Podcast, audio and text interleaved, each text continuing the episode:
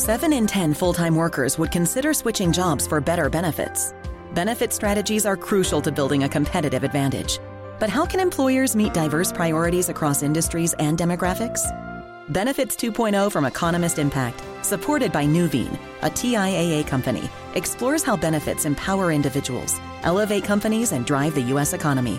Search Economist Impact Benefits 2.0 to learn more. Sponsored by Nuveen, a TIAA company.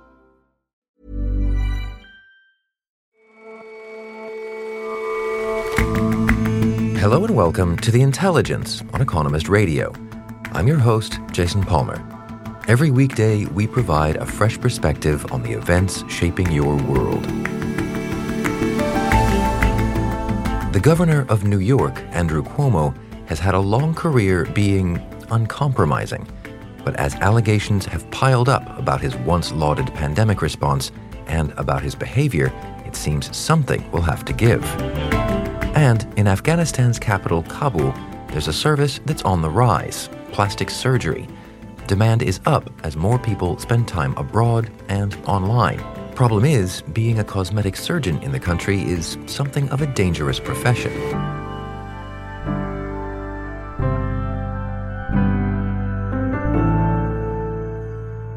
First up, though, Patrick Collison co founded the Irish American payment platform Stripe with his brother John in 2010 when he was just 22. We started out building a payment platform for internet businesses, as simple as that. And so you want to accept payments on your website, in your app, you want to charge people over the internet. We built a system that makes that really easy to do. By the time our sister show Babbage spoke with him in September 2019, private investors had poured money into Stripe and it was worth 35 billion. Stripe works with millions of the highest potential companies all around the world. And so we're sort of a platform for these new ventures, for these new undertakings, and for people doing things that you know, weren't previously possible. As of this weekend, it's now valued at $95 billion, making it the most valuable private company that Silicon Valley has ever produced. There's clearly plenty of investor interest in the small handful of firms that handle the back end of e commerce. But as ever, with the eye watering valuations of the tech world, the question is whether all that enthusiasm is matched by real growth prospects. You might never have heard of Stripe, but you're probably familiar with the kind of service it provides. Mathieu Favas is a finance correspondent for The Economist.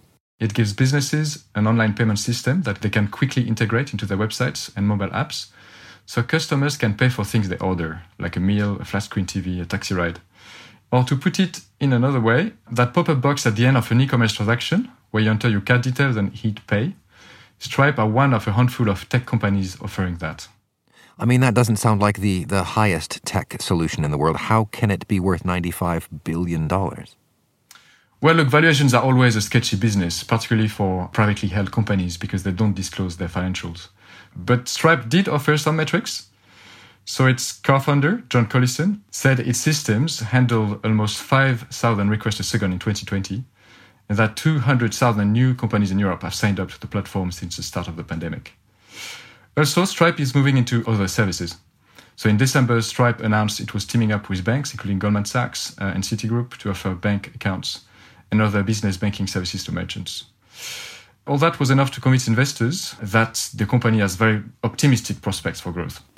So is, is Stripe the only company that provides these services or, or simply the, the best one? I mean, what, what makes it such a notable example of that? So the Collison's brothers, when they basically created the first company back in the, the early 2000s, they sold that company and with the few millions that they got, they started a new business in Silicon Valley. And the clever idea they got is that they started offering the payment services for startups based in Silicon Valley. At the time, the scene there was, uh, of course, the tech scene was quite big, but the online e-commerce scene was not as massive as it is today. So as these startups took off, then Stripe basically uh, joined the ride and took off as well. But there are three other firms that provide this type of services. You have PayPal and Square, also based out of Silicon Valley, and Adyen, which is based in Amsterdam, uh, all of which are publicly listed. And in fact, all of them have seen their share prices rise astronomically this year. PayPal's and Adyen shares have close to triple, and Square's have grown fivefold. And so these four companies then that, that kind of dominate the market, do they all do the same thing? Mm, not quite. Uh, so, so if you think of the digital payments industry as rather like a transport system, where money moves from point A to point B, or from the buyer to the merchant, uh, gateways, as we call them, connect a shop's app or website to the e-commerce infrastructure. And they check things like a buyer's identity and whether they have available funds before authorizing travel. The money then jumps onto the customer's type of rail, the, the means you choose to pay, so that the credit card, bank to bank, or mobile wallet systems. And on top of this, you have the refreshment trolleys, so services providers like buy now, pay later firms that purport to make the journey more pleasant. So PayPal is the biggest of the four with a valuation of $280 billion. It combines a digital wallet used by 350 million consumers with a gateway accepted by 30 million merchants. So they have the ticket gates, the rails, and the refreshment trolley. Square is the, the second biggest, valued at $110 billion, and they have the gateways and the rails. The one difference is that they tend to focus on independent merchants, so they have a bit of a niche. Uh, Stripe and Adyen are pure online gateways, so they're just the ticket gates. They don't have a consumer brand, uh, which is why many people have never heard of them. But doesn't that put them in, in danger of being sort of pushed out by the bigger, let's say, full service transport companies? Yes and no. So PayPal provides a sort of turnkey solution. It's very simple. It works for less tech savvy clients. Stripe products offer more flexibility, and the firm is seen as more innovative. There's more functionalities. So it's good for developers and for tech firms. Uh, the second thing is that Stripe and Adyen are extremely good at what they do, and they typically help cut rejection rates for payments by four to five percentage points. Few people know that, but actually 10 to 15% transactions online are, are rejected on a routine basis. So if you can cut that ratio by four to five percentage points, that, that's a lot more money in the pocket of, of merchants. But is that to say that they're completely immune from competition? I mean, why wouldn't a big online e commerce firm basically bring this in house? If all that Stripe is bringing them is the, the ticket gates in your analogy, then why wouldn't big sellers of the world build their own technology to do the same and not have to pay the fees? Yeah, that's right. So, so you see competition potentially coming from different corners of the industry. One is the big tech firms. So Apple Cash, for example, now allows users to pay each other via text messages. So, you know, you could imagine that in time perhaps replicating what Stripe and others do, or perhaps bypassing it altogether. The second threat could come from large retailers, you're right, like Walmart or Target. And they are building their own gateways and wallets. They're working on that. Where competition is not really coming from is from the banks, actually, because at present, you still have 50 to 60% of all digital transactions still processed by the banks. But they are pretty inefficient, typically. And e commerce being cross border, it's also very complex to manage. So you can imagine that over time, the digital specialists are better placed and that they'll continue to steal market share away from the banks. And what about that enormous valuation, though? I, I, never know what to make of them. There's almost always talk of a bubble when these numbers get batted around. Is, is there any hint of that this time around? The direction of travel for these firms is, is perhaps clearer than for a lot of other tech firms. You know, one reason is that e-commerce is here to stay, and also that even in physical shops, cash is declining today. But the other is that also payment firms are no longer just payment firms. PayPal, for example, offers buy now, pay later services, uh, credit cards, crypto trading. Square's consumer app, which is called Cash App, allows you to receive paychecks. You can also trade stocks and also crypto. Stripe is offering short term loans to its merchants and bank accounts as well to its clients by partnering with the banks. And all that gives these firms much more room to move uh, and vastly bigger revenue pool they can target than just payments. So in, in three to four years' time. Uh, in fact, they probably will have become, you know, financial super apps or software supermarkets. So multi-headed beasts that are alike the current state that they are today. Mathieu, thank you very much for your time. Pleasure, Jason. For a lot more about the trends shaping the shopping experience, online, in person, and behind the scenes, listen to this week's episode of Money Talks, our sister show on business and finance. It's out later today, wherever fine podcasts are sold and traded. World peace might feel kind of like a pipe dream, but what if I told you it's not? 2024 will see more than 50 elections around the world. And in some places, peace is actually on the ballot. One reason is because countries in Europe and Latin America have been experimenting with this thing called feminist foreign policy. Because right now, the way that we wage war and peace, it's kind of a boys' club. The new season of Things That Go Boom from Inkstick Media and PRX is coming March 18th. Find it wherever you get your podcasts.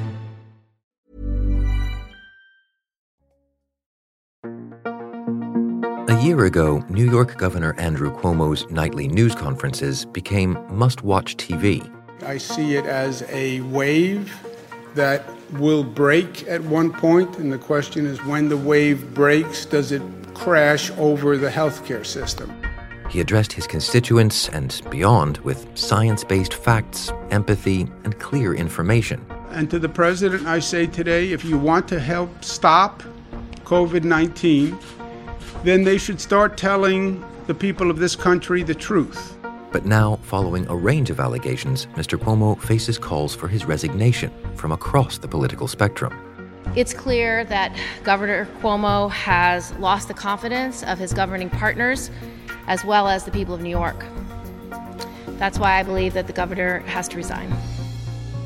Publicly, it started to go wrong in January when Letitia James, the state's attorney general, and a close pal of Cuomo, released a very scathing report saying his administration had understated the number of COVID 19 related deaths in state nursing homes by as much as 50%. Rosemary Ward is The Economist's New York correspondent.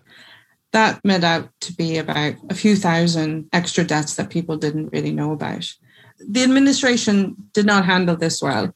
A top aide to Cuomo admitted to state lawmakers that they froze because they didn't want the then President Donald Trump to turn this into, as she put it, a giant political football. But that didn't satisfy state lawmakers. And soon after, several sexual misconduct allegations emerged. And what's the nature of those allegations? There's at least seven from current as well as former aides, which range from inappropriate touching to kissing, and then from a current staffer groping at the executive mansion where Cuomo lives. That case has been put to the police and they're looking into it now. And at the end of last week, a journalist who used to cover Albany and Mr. Cuomo wrote an essay talking about the toxic culture that the governor cultivated for women. And how has Mr. Cuomo responded to all this? Well, in typical fashion, he held a press briefing. I want New Yorkers to hear from me directly on this. And denied all sexual misconduct allegations. He said that he was a hugger. I now understand that I acted in a way that made people feel uncomfortable. It was unintentional, and I truly and deeply apologize for it. But he said he didn't do anything inappropriate, and he's sorry that these women feel that way, but he denies that he did anything wrong. I ask the people of this state to wait for the facts before forming an opinion. And in fact, he started to say that politicians who've now calling on him to resign are reckless and dangerous. And then he started to accuse some of the women as having questionable motivations. He says he won't resign, that he was voted to do his job and he's going to continue to do it. And so, what recourse is left then if he won't stand down? Well, the New York State Assembly have launched an impeachment investigation, which has the power to interview witnesses, subpoena documents. An independent investigation by State Attorney General Letitia James's office is underway. That's the one that Cuomo says he is fully cooperating with, and he wants people to wait until the results of that report come out before passing any judgment. There's actually a third investigation underway by the feds looking into the nursing home numbers too. That actually could be the most dangerous for Cuomo. If he's found to have lied to the federal government, that brings this whole mess into a whole different plane.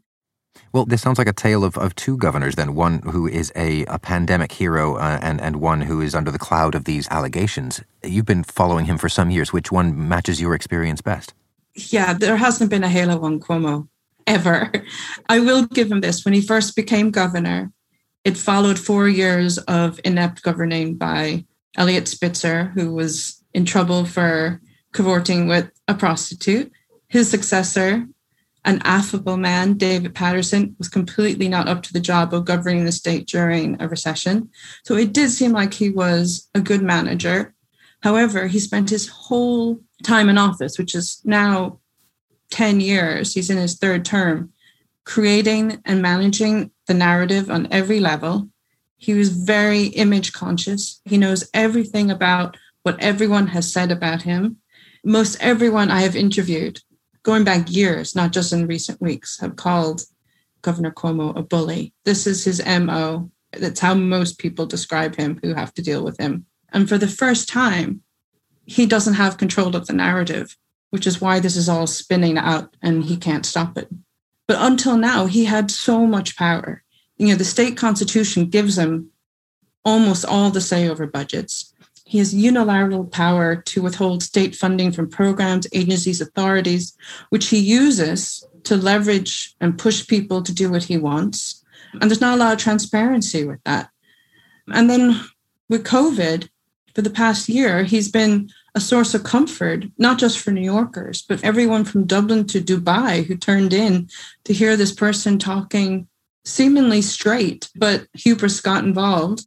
But as it stands, things are, are kind of at an impasse. How do you see this playing out? I don't see him going willingly. I think something really bad has to come out for him to resign or for President Biden to push him, and he hasn't done that. But most of New York's congressional delegation have called on him to resign, including Chuck Schumer, who's the Senate Majority Leader. But you know, he still has powerful allies in the unions, the teachers union, the civil workers union, and he still has support, especially among middle-aged women. Ironically, given some of the allegations put against him. He's not going to go willingly. He's not going to resign. Rosemary, thanks very much for joining us. Thank you, Jason.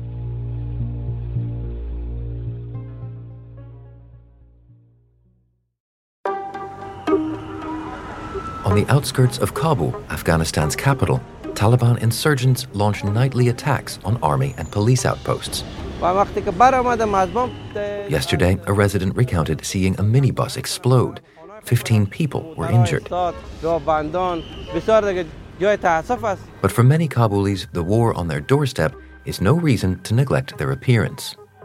Kabul is a place where there's a surprising growth in people looking to find ways of looking good. Daniel Knowles is an international correspondent for The Economist. There's a growing business providing cosmetic surgery. There's perhaps 10 clinics, and they say their business is expanding a lot. I went to one of them, the Arvin Hospital, which is in a suburb in the south of the city, and talked to the lead surgeon, a guy called Mohammed Arif Abdi. And he told me that more and more people in Afghanistan are looking to get plastic surgery. It's quite good. There are a lot of people that uh, want to be beauty and they, they do some procedure and to why this surge in demand for cosmetic procedures? Kabul is a kind of surprisingly fairly cosmopolitan place, and a lot of demand comes from Afghans who have spent time abroad. You know, there's very close links with Iran. And in Iran, various sorts of plastic surgery, particularly nose jobs, have been popular for quite a long time. And that's now sort of being brought back to Afghanistan, but you also have a lot of people who are using social media, the internet to really taken off in the last few years, and people want to look like Bollywood actors or Hollywood actors or actresses. And so all of a sudden, I think people who perhaps even a few years ago wouldn't have sort of thought of going for plastic surgery now increasingly want it. Well, then it must be good business for those who do have the expertise, like Mr. Abdi.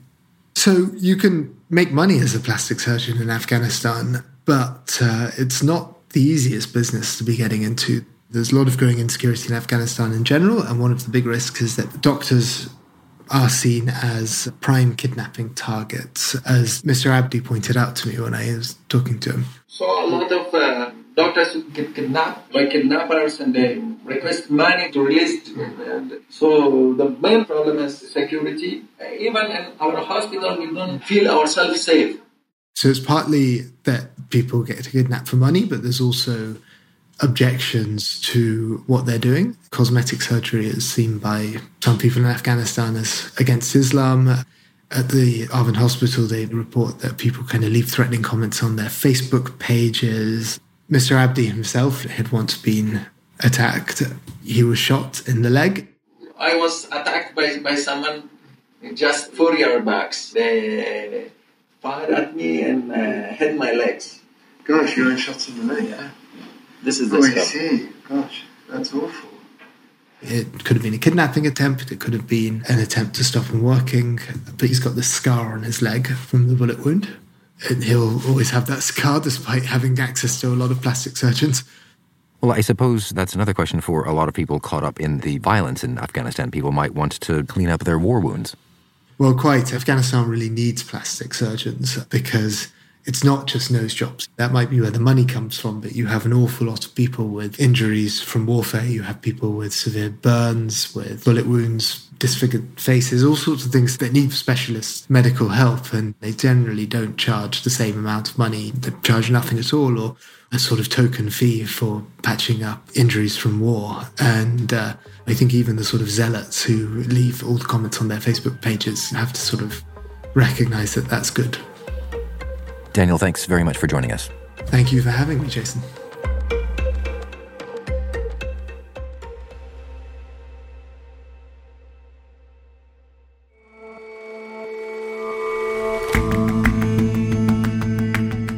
That's all for this episode of The Intelligence. If you like us, leave us a rating and a review.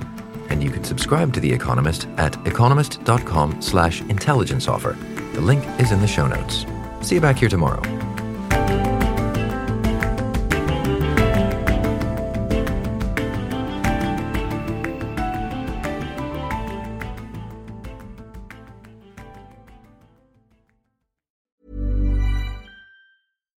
World peace might feel kind of like a pipe dream, but what if I told you it's not? 2024 will see more than 50 elections around the world. And in some places, peace is actually on the ballot.